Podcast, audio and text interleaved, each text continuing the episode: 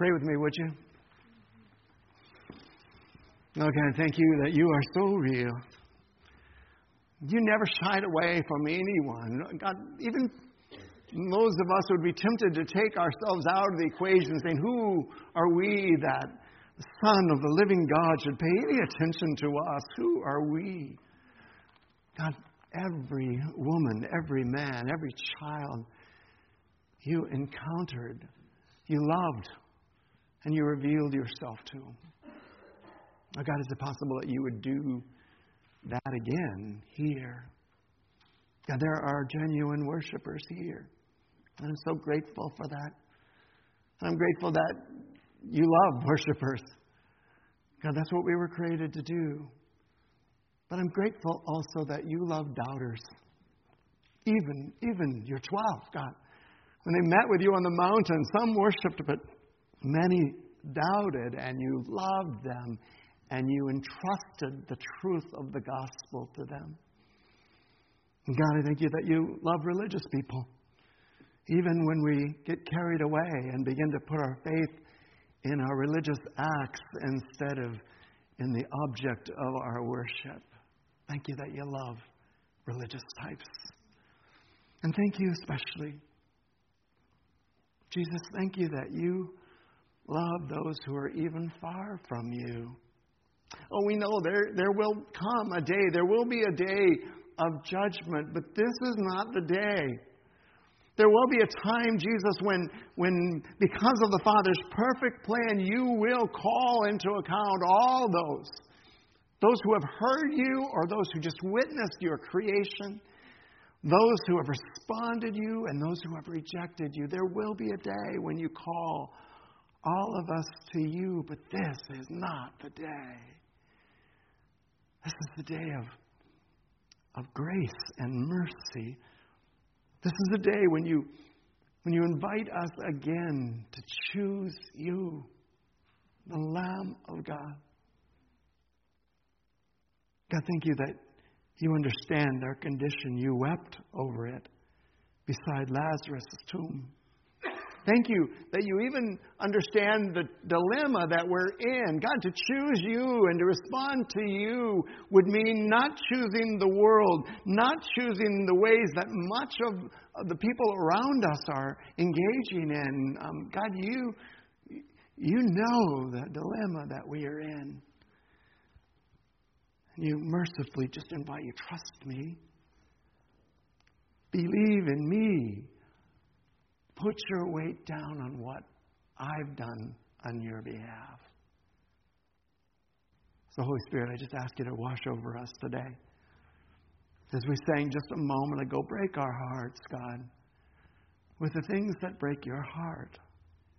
Allow us, not out of pride and and and protection of our hearts, but out of brokenness and, and awareness of our own sin, to be able to love you and respond to you. And God, maybe, if it's possible, to lead other broken hearts to you as well.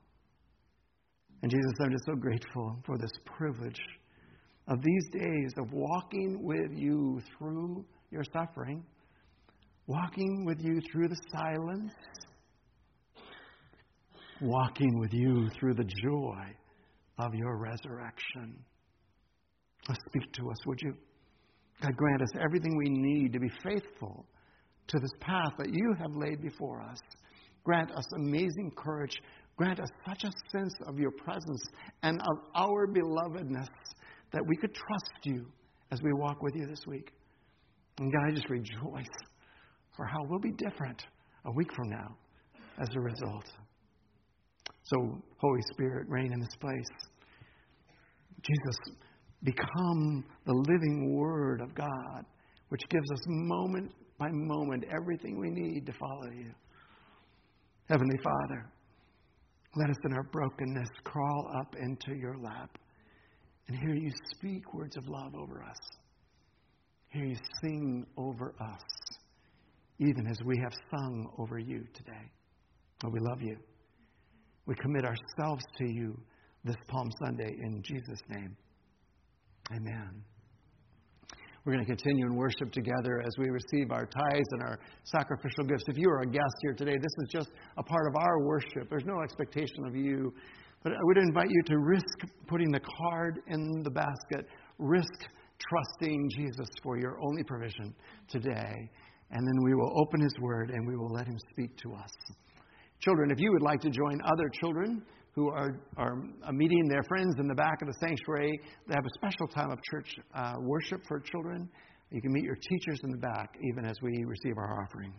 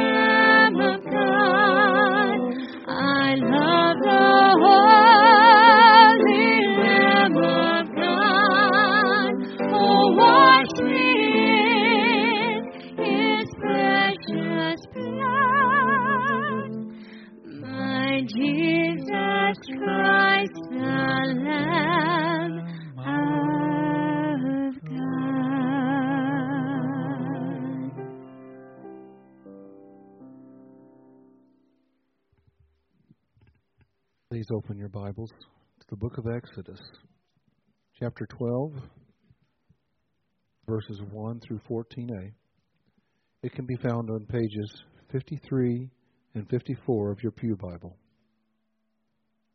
The Passover. The Lord said to Moses and Aaron in the land of Egypt, "This month shall be for you the beginning of months. It shall be the first month of the year for you. Tell all the congregation of Israel that on the tenth day of this month every man shall take a lamb according to their fathers' houses, a lamb for a household. And if the household is too small for a lamb, then he and his nearest neighbor shall take according to the number of persons, according to what each can eat. You shall make your count for the lamb. Your lamb shall be without blemish, a male a year old. You may take it from the sheep or from the goats, and you shall keep it until the fourteenth day of this month, when the whole assembly of the congregation of Israel shall kill their lambs at twilight. Then they, then they shall take some of the blood and put it on the two doorposts and the lintel of the houses in which they eat it. They shall eat the flesh that night, roasted on, a, on the fire. With unleavened bread and bitter herbs they shall eat it. Do not eat any of it raw or boiled in water, but roasted, its head with its legs and its inner parts. And you shall let none of it remain until the morning. Anything that remains until the morning you shall burn. In this manner you shall eat it. With your belt fastened, your sandals on your feet, and your staff in your hand. And you shall eat it in haste. It is the Lord's Passover. For I will pass through the land of Egypt that night, and I will strike the firstborn in the land of Egypt, both man and beast. And on all the gods of Egypt I will execute judgment. I am the Lord. The blood shall be a sign for you on the houses where you are. And when I see the blood, I will pass over you, and no plague will befall you to destroy you. when I strike the land of Egypt. This day shall be for you a memorial day, and you shall keep it as a feast to the Lord. This is the word of the Lord. Thanks be to God. And again from Revelation chapter nine. Revelation is the last book in your Bible. Excuse me, Revelation chapter seven, beginning at verse nine. And I looked, John says, and behold, a great multitude that no one could number, from every nation, from every tribe and people and language, standing before the throne and before the Lamb, clothed in white robes with palm branches in their hands, and crying out with a loud voice, salvation belongs to our God who sits on the throne and to the Lamb. And all the angels were standing around the throne and around the elders and the four living creatures.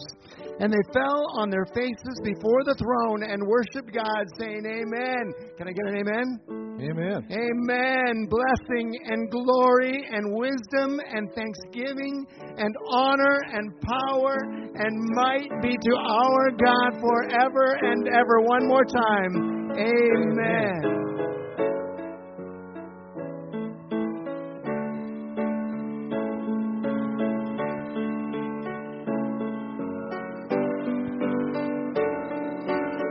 Salvation belongs to our God, who sits upon the throne, and unto the Lamb, praise and glory, wisdom and thanks, honor and power and strength.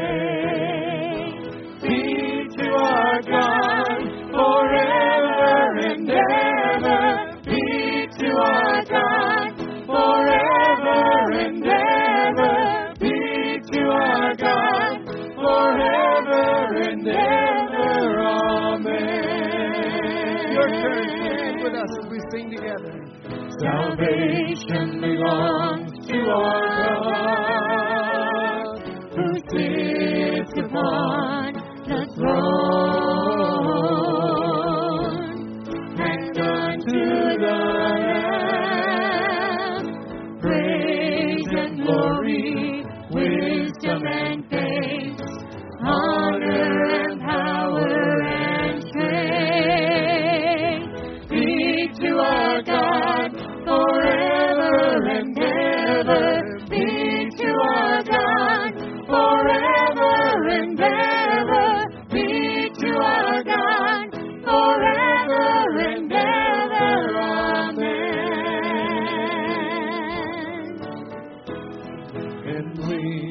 Redeemed shall be strong in purpose and unity, declaring aloud praise and glory, wisdom and thanks, honor and power and strength be to our God forever and ever. Be to our God forever and ever. Be to our God forever and ever. Amen. Be to our God forever and ever. Be to our God forever and ever. Be to our God forever and ever, amen. Amen. Amen.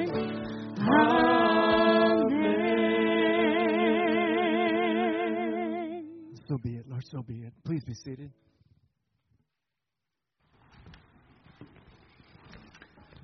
So, wow, what is the deal with this lamb thing?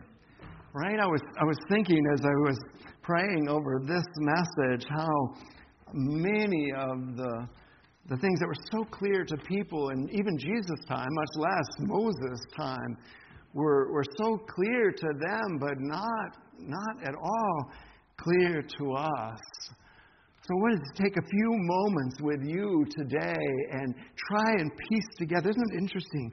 Because right there in Exodus, at the very beginning of the story of God's people, this lamb is such a prominent, prominent figure. And then you jump all the way, all the way to the last book, the very back of the book, the place where all the answers are found. And guess what? You find this lamb again. We didn't have time to go and, and investigate the whole passage there. But something very tragic was going on in Revelation. Something will go on in the future, because John was actually looking toward the end of time. Something very tragic was happening in the end of times. See, the, the, the word of the Lord had come in the form of scrolls, and and the problem was it it, it needed someone who was worthy to open the scroll, uh, and and so they began looking, who is worthy to open the scroll? And there was no one. This is astounding. There was no one in heaven at that time who was worthy to open the scroll. And then. And then the Lamb appears. And I don't know how any other way to put this, but that the, the, John describes it in Revelation as, as a lamb looking like it was slain. You're going, what? What? I mean, uh, it'd be odd enough to have a, a lamb that was able to open the scroll, but this was a lamb looking like it was slain. And all of a sudden, the people in that amazing situation in heaven began to cry, worthy, worthy is the Lamb. There was one who was worthy. There was one who was this Lamb of God who was worthy. So it's really important to us to remind ourselves, what is, who is this Lamb? I know that many of you already, your minds have jumped to the final conclusion, but, but don't miss Don't miss the details. I think it'll help you to understand who this Lamb of God is. We began by going back to the Exodus story. And you remember that God's people for, for four hundred years were caught up in bondage.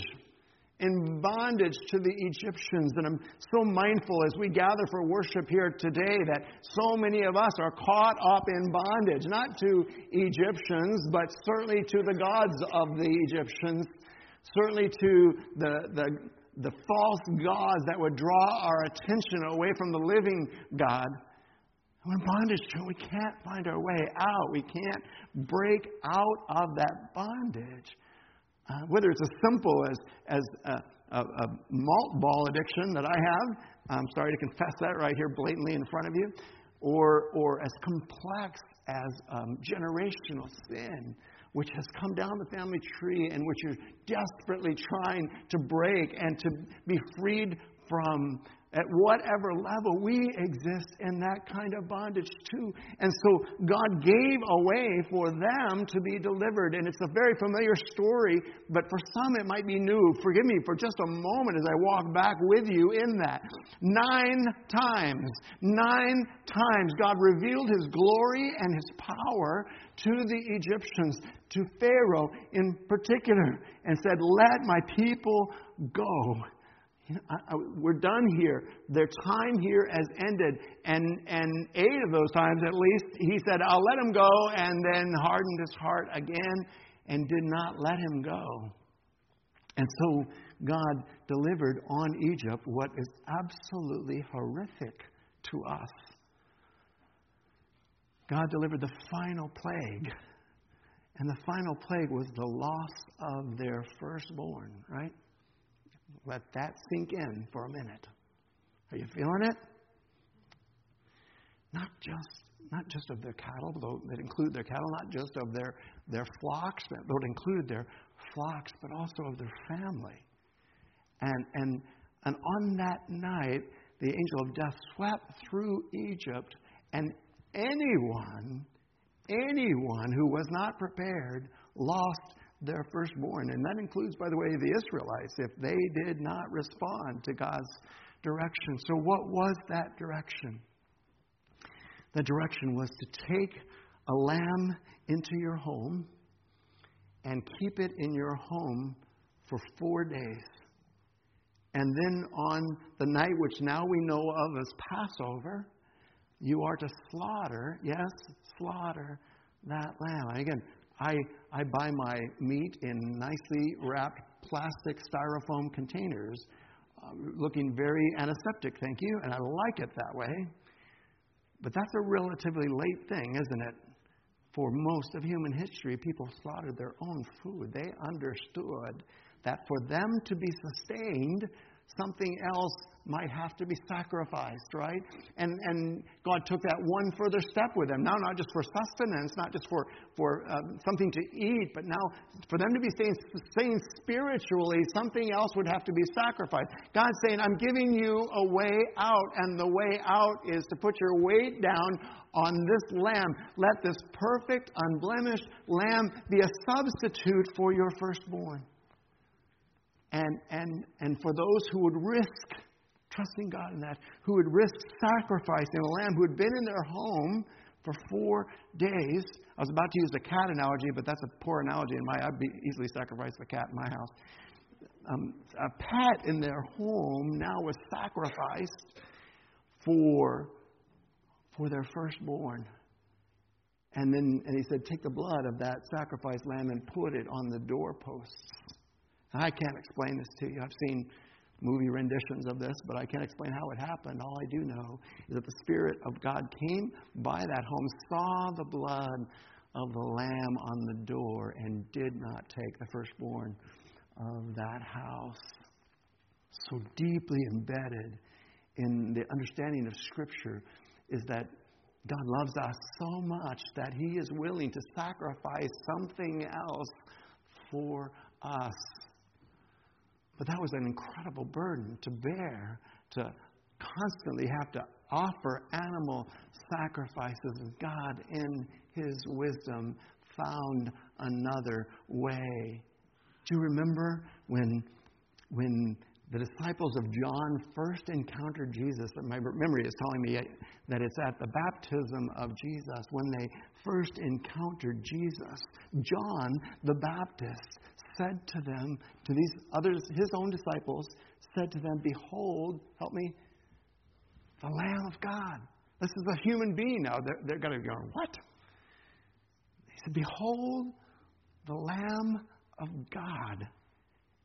And immediately, two of those disciples began to follow Jesus. Another one went and grabbed his brother and brought him, and Peter joined this motley crew that was gathering around this human that John the Baptist was calling the Lamb of God. It's critical for us to wrap our brains around the Lamb of God, and it's critical this day for us to do that. Well, what do we find out now? Looking to the whole of Scripture, what do we find out about this human Lamb of God? As we just sang, this Lamb saves.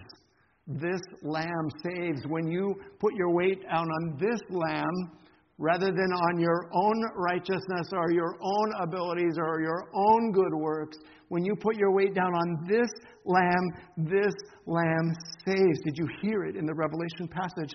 Salvation belongs to our God who sits on the throne and to the lamb. Well, saves from what?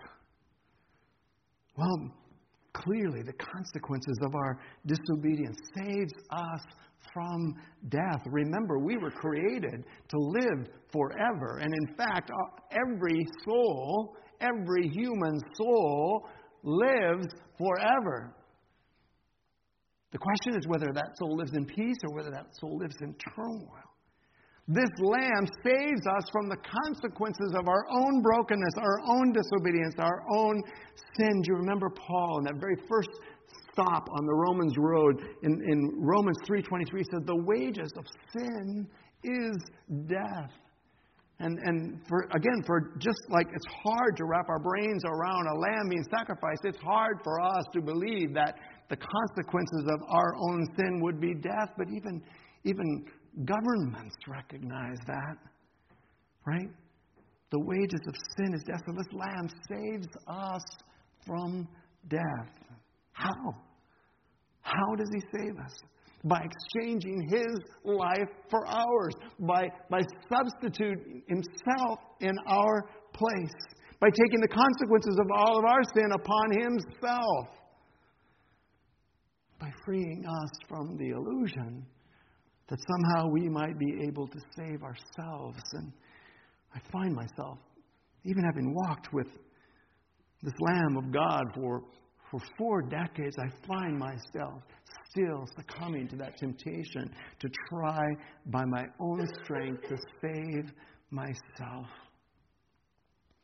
I love the way um, Tim Keller put it. Um, he tried to summarize the gospel, and I first encountered it in a book on marriage, The Meaning of Marriage, but he probably said it many times. Tim Keller says, the gospel is this: we are more sinful and flawed in ourselves than we ever dared imagine. Wow. I'm not that bad, Pastor Dave. I mean, if God grades on a curve, you know, I'm a B minus maybe, but I'm still, I'm still a lot better than most of the people around us. No. No, the gospel is this: we are more sinful and flawed in ourselves than we ever dared imagine. And yet... And Tim Tim understood this from the beauty of the gospel. There's always more to the story. And yet, at the very same time, we are more loved. We are more accepted in Jesus Christ than we ever dared hope. He saves us by becoming us, by becoming the, the punishment for our sins, and, and reveals to us that we're more loved. That God so loved the world that he gave his only begotten Son. We are so loved and accepted in Jesus Christ far beyond what we ever dared hope. So this lamb saves, but this lamb is also sufficient. This lamb was the only one in all of creation, save God the Father and the Holy Spirit, the only one in all of creation that was worthy to open the scrolls, that was worthy. Why would that be important? Because if I tried to die for you, I'm dead in my own sins. I can't even save myself. I've got to breathe here once in a while. I can't even save myself. But Jesus Christ lived thirty-three years on this earth without sin. When he offered himself in our place, then he was offering a pure and unblemished lamb. One who was worthy. One who would be sufficient for our sins. This lamb does save. This lamb is also sufficient. This lamb is all you need. But this lamb is also sovereign.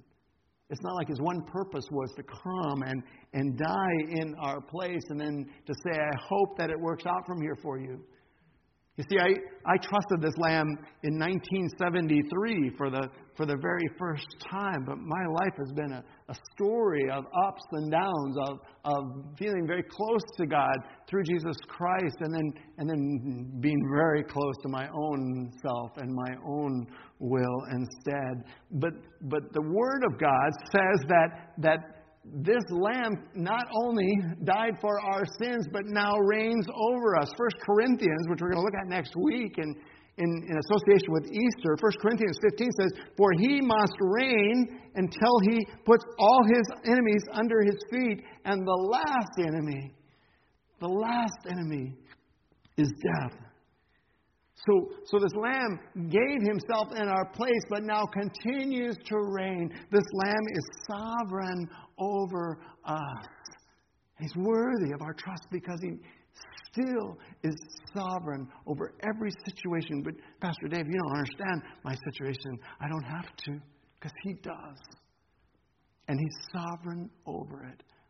But, but, But he didn't have anything to do with it. I'm the one. He's still sovereign over that. God's not done yet. He's still proving himself glorious over you. This Lamb reigns and will continue to reign. That's what's so beautiful to me. As horrific as the visual is of, of getting to heaven and seeing one like a lamb who was slain, but God wanted us to make this connection. God wanted us to understand that that same lamb is the one who rules on the throne and, and has and will and will continue to for all eternity. This lamb is It saves us. This lamb is sufficient. This lamb is sovereign over us. Here's the, here's the punchline, though, on this day. See, it was this day was never called Palm Sunday, right? It, it, it took that name from, from the habit that they were doing of, of waving palms before Jesus, right? But that habit had a history, and you're familiar with it, most of you. one hundred fifty years before, the people had rebelled against the Roman authority and won a temporary victory. And being poor with nothing but sticks and, and farm implements to do battle with, they had no banners, they had no flags. Their flag of rebellion, their flag of saying we're going to break out from under the oppression of the Romans was a palm branch. And so when they're waving palm branches at Jesus, they're saying, save us from the Romans. And Jesus says, oh, I can save you from so much more than that. From so much more than that. So it wasn't Palm Sunday to Jesus. It was a very important day. Uh, Tom actually read about it in Exodus. It was Lamb Selection Day, right?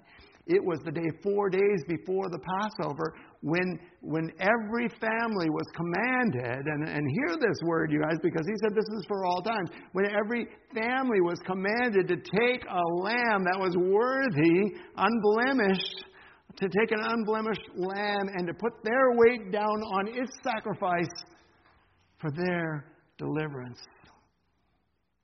And it's so beautiful because he says, if you can't afford one, that's all right. Just make that known. Someone else will draw you into their family. It, you know, that, let's, let's get everyone who's willing to risk trusting and believing God. And, and let's celebrate this together. This was the day when, when they were to choose the worthy lamb to be their sacrifice. Do you understand how important this was? If you chose a leftover lamb, if you chose an unworthy substitute for yourself, then, then there was no Passover. I'm making this up as I go along, but there was a pass-through instead. And, and so it was a critical choice that they were making. So why did Jesus choose this day to come into Jerusalem? Such a beautiful picture, isn't it? Coming from Bethany, two miles outside, on the other side of, of the Mount of Olives from Jesus. Bethany, the very place where just a few weeks before he had raised Lazarus from the dead, right? We were sharing this morning that, that the little town of Bethphage between Bethany and Jerusalem is still to this day called the Muslim name for Lazarus. They remember to this day in the naming of their town that Lazarus was raised from the dead by Jesus. But so many of the disciples who had witnessed that were still overwhelmed. Could this be the Messiah? And they began with their voices to begin to say, you know, blessed is he who comes in the name of the Lord. And, and, and then like someone else took up that, that refrain. Yeah, blessed is he who comes in the name. Hosanna! Ho- Hosanna! Save us! Blessed is the one who comes. And pretty soon there's a riot going on. A riot so much so that the, the religious types of the day said, shh, you got to shush them, Jesus, for a lot of reasons. But one is that the Romans are going to hear of this and the Romans are going to crush us like a bug. Jesus, you got to do something. And, and Jesus said, if I shut them up, all of creation is going to cry out. All of creation. And that might be a word for some of us. Because we're so afraid of what people will say if we identify ourselves as a follower of Jesus. We're so afraid of losing our jobs or, or, or, or suffering some minor indignity because we identify ourselves with Jesus. And Jesus says, you don't understand. If you don't speak, creation itself is going to speak. Creation is going to cry out. So, so this Jesus chose this day to come to Jerusalem. And when he gets to the point, and some of you have been there, we've celebrated this before. When you come over the rise, we happen to do it. When I was with many of you, we happened to do it right at sunset. Do you remember that? And and we came over the top of the hill, probably on, if not feet from where Jesus did, very close to where Jesus did, and came over and saw for the first time in our experience the city of Jerusalem bathed in the evening sunset, and it was gorgeous. I can imagine if the temple had been there, what how overwhelming that would have been. And and and this crowd of people coming over the hill and gazing for the first time on the city of Jerusalem, where expected you'd expect them to just be overwhelmed and and and shout all the more. But Jesus isn't shouting. Jesus is is doing what he had done just a few weeks before when he was at Lazarus' tomb. Jesus is weeping. You go, why, why, Jesus, are you weeping? Did you hear it in our scripture? Did you hear it? Jesus is weeping because he's saying, would that you, even you. Luke does not want even us to get away from this. Jesus is saying, would that even you had known on this day what could bring you peace. But now it's hidden from your eyes. And you know, as Paul Harvey would have said, the rest of the story, right? You know that those same people who were crying out, Hosanna, save us. People were crying out, blessed is the one who comes in the name of the Lord. Just five days later, they were crying out, crucify him, crucify him. And I would throw stones at them, except I think I have been there. I think when times when I expected God to act a certain way or to do something in a certain way for me and he didn't do it, uh, no, I would rather that you were dead to me, Jesus, than that I would change my perspective. And that's why Jesus wept. Because some of us, many of us, maybe most of us, are trusting in ourselves instead of in Jesus. Hear the good news. This is not the time for judgment. This is, chronologically, but in, in a very personal way, this is Lamb Selection Day. So what are you going to do? In whom or what are you going to put your trust for your salvation? Know that there is only one who is worthy. There is only one who loved you so much to offer himself in your place. There is only one who can carry the burden that is way way too heavy for you to carry. And his name, his name is Jesus. Pray with me for a moment, would you? Thank you, um, Jesus. There's so many prophecies that you could not control. Um, they prophesied about you and you fulfilled them. I think of Isaiah fifty-three and the exact description of your Holy Week. And it was beyond your control.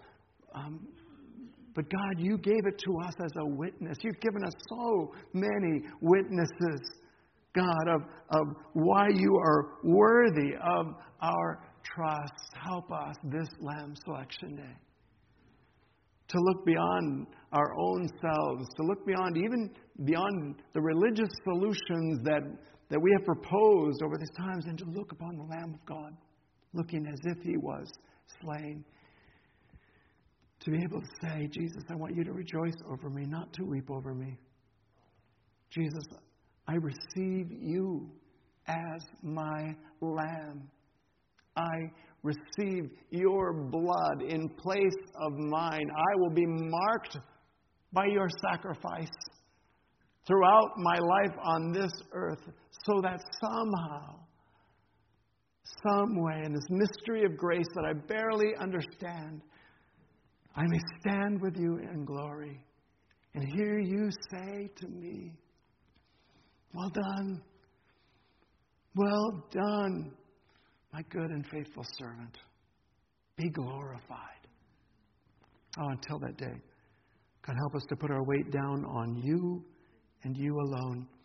And having trusted ourselves to you, to lift up our eyes to those around us, to invite them to walk with us as we walk with you, to be like Andrew, who went and got Peter and said, you got to come. Could this be the Messiah? Could this be the Lamb of God? Help us, God, to risk everything so that we might gain Christ. And God, we will give you the praise and we will give you the glory in Christ's precious name. Amen. Well, let me just ask you for a second. If you believed this word to be truth, come on up, worship team. If you believe this word to be true, what What would need to change? How would your life be different? You see, if we just constantly hear truths and never never put them into practice, never allow them to change us, then, then we, of all people, are to be pitied. We're like the lepers who discovered that, that the Amalekites had gone and left all these riches and we kept them for ourselves. If we will not put His Word into practice, then who will? What will you do? I invite you to even take a moment as we sing. The most important thing when you hear the Word of God is to respond to it. I will do this, and here's when I will do it. Make a note to yourself. Risk sharing that with someone you trust. But secondly, especially this Lamb Selection Day. You see, there are yet five days until the crucifixion, right? There are people who don't know. There are people who have heard but haven't put their weight down. Who are you going to tell what God is doing in your life? Who are you going to tell what Jesus has done for you? Write their name down. Make a plan for telling them. Because the gospel advances. No, the kingdom advances one surrendered life at a time. Let's offer ourselves to God in that regard. Let that surrendered life be mine, Lord Jesus. And then if God would allow, we'll come together a week from now and, and not just declare worthy is the Lamb. We will, we will declare He is risen together. Amen? Stand with us as we sing our closing song together.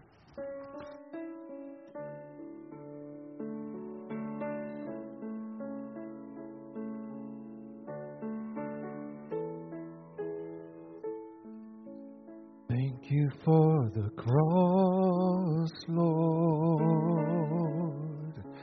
Thank you for the price you paid, bearing all my sin and shame. In love you